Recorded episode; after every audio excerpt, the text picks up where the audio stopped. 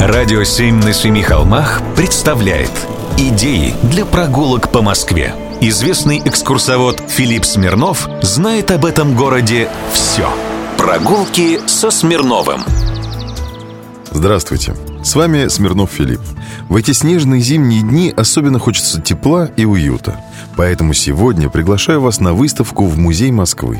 Выставка называется «Сны Москвы», так что уютнее и некуда. Но там все же не заснешь. Это своего рода иммерсивный спектакль про сны забытых вещей.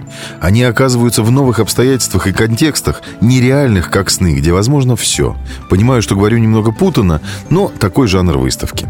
Нафталиновый музей пытается встроиться в модные форматы. Уже и это интересно. Впрочем, если эта затея покажется вам слишком прогрессивной, музей музее Москвы всегда есть что посмотреть. Особое место тут отведено истории возникновения Кремля. Макеты наглядно показывают, как менялась главная городская крепость с 12 по 15 век. Сами макеты, кстати, тоже объект для осмотра.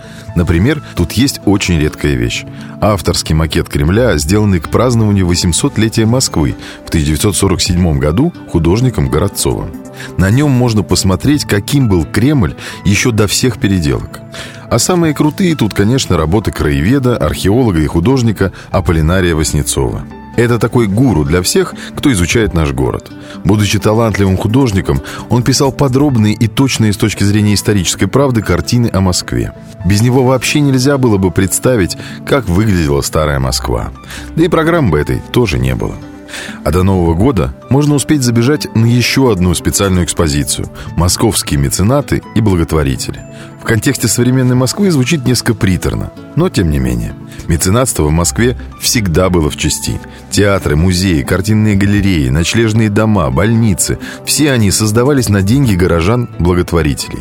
Вот выставка эта как раз посвящена благотворительной деятельности московских предпринимателей и промышленников конца 19-го, начала 20 века – только достойные фамилии, что обнадеживает.